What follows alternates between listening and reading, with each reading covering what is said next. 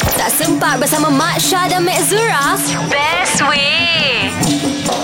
Cerita lagi lah pasal rezeki orang belanja kita, Mac. Kita ada Z. Apa cerita Z? Ya, gini Mezura. Ha, Rana. Ah, ha. Ah, kau mana tu?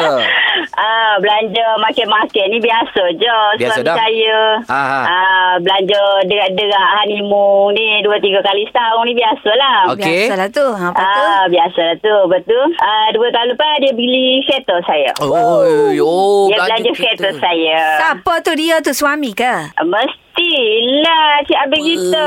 Kelas Oh, suami Masya. awak tau. Ha, ha. Ya. Kereta Lepas berapa? tu, Hmm. Ah, berapa series? Berapa series?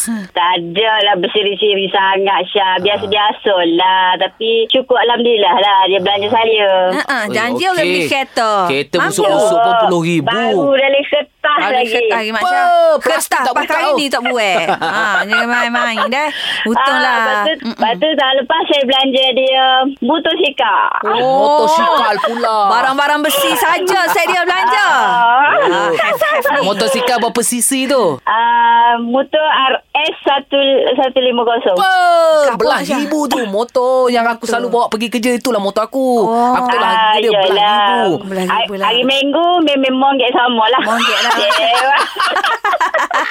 Syah dan Mek Zura akan kembali esok di Gegar Pagi Permata Pantai Timur.